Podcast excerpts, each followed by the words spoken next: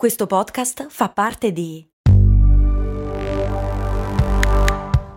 Voice Podcast Creators Company. Questo ascolto è supportato da New Balance. Ciao, sono io, Max Corona, e sono davvero onorato di tenervi compagnia con le mie storie nella vostra vita. Spesso quando ci incontriamo mi dite che ascoltate storie di brand mentre correte.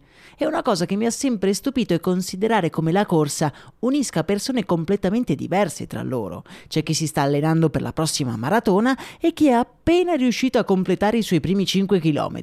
Anche io sono un corridore, non ho mai fatto una maratona, ma nelle mie lunghe giornate passate a scrivere questo podcast arriva un certo momento della giornata in cui sento il bisogno di uscire e correre, magari anche per poco, ma ne ho bisogno per alleggerire il cervello e sciacquare via una mente sempre affollata di pensieri. Per essere un corridore non serve fare la maratona, basta solo correre e l'unico modo giusto di correre è il tuo. Vai su newbalance.it slash it slash running per scoprire di più.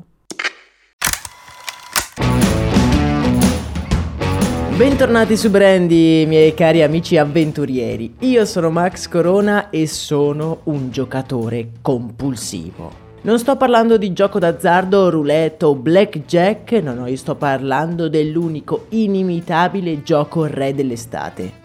Cosa c'è di meglio che posizionarsi all'ombra di un ombrellone con gli amici e un bel mazzo di carte da uno? Puoi odiarlo, puoi amarlo, ma alla fine ti trovi sempre con quelle dannate carte in mano. Ma da dove nasce il gioco più amato e anche un pochino odiato dell'estate?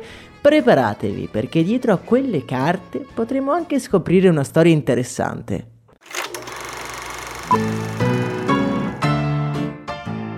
Tutto ha inizio verso la fine degli anni 60 in una modesta casa di periferia di Reading, Ohio, Stati Uniti d'America. La casa in cui ci troviamo è di proprietà della famiglia Robinson e dal salotto sentiamo provenire le urla di un'accesa discussione. Merle Robinson e il figlio Bob stanno discutendo seduti al tavolo davanti a un mazzo di carte. L'argomento della discussione sono le regole del Dernier, un gioco da tavolo nel quale si utilizzano le normali carte da scala 40.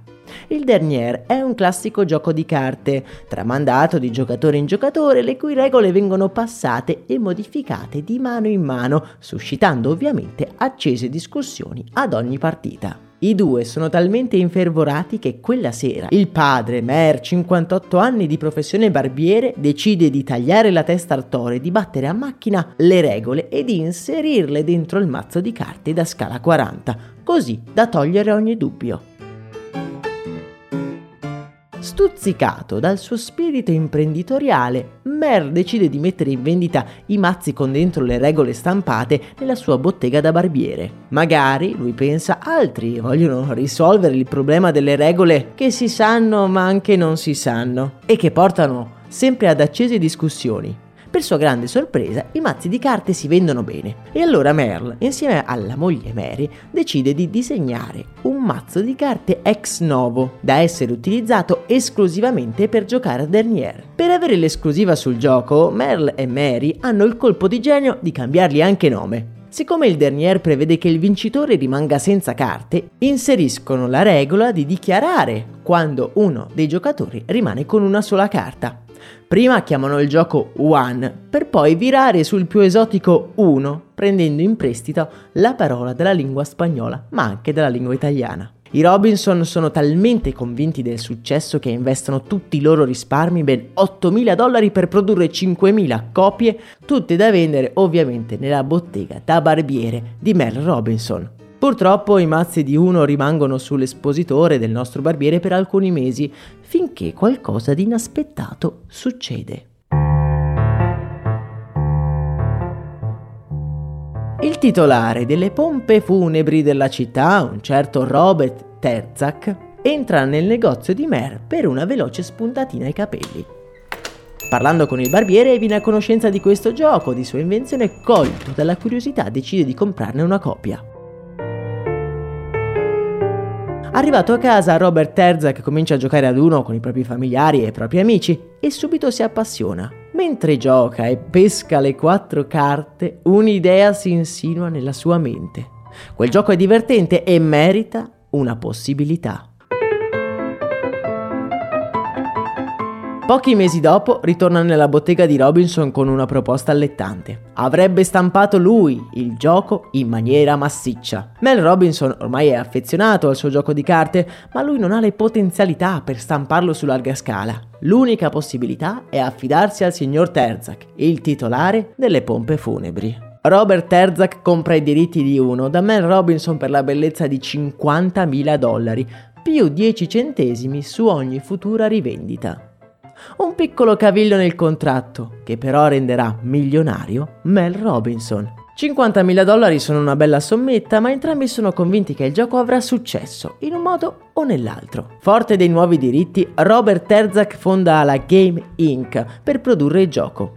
Qual è la sede operativa della nuova azienda? Beh, il retro bottega della sua agenzia di pompe funebri.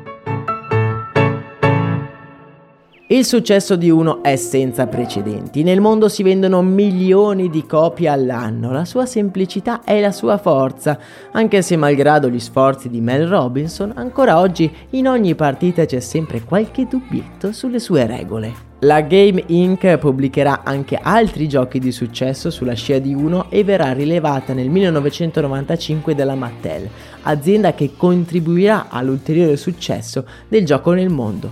Una piccola curiosità, il gioco si chiama Uno in tutto il globo, dall'Argentina fino all'Algeria.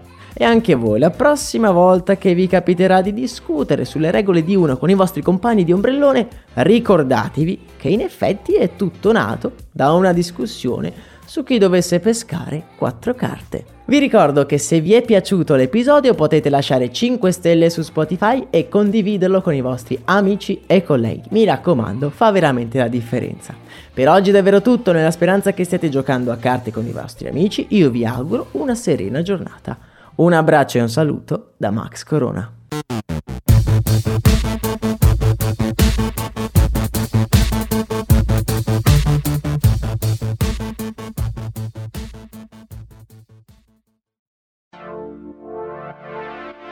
Ciao, sono Andrea Daniele Signorelli. Se sei interessato al mondo digitale, all'intelligenza artificiale, ai social network, alla realtà virtuale e aumentata e all'impatto della tecnologia sulla società, hai trovato il podcast che fa per te. Si chiama Crash, la chiave per il digitale. Lo trovi su tutte le piattaforme di podcast. Insieme cercheremo di capire qual è il futuro che ci attende.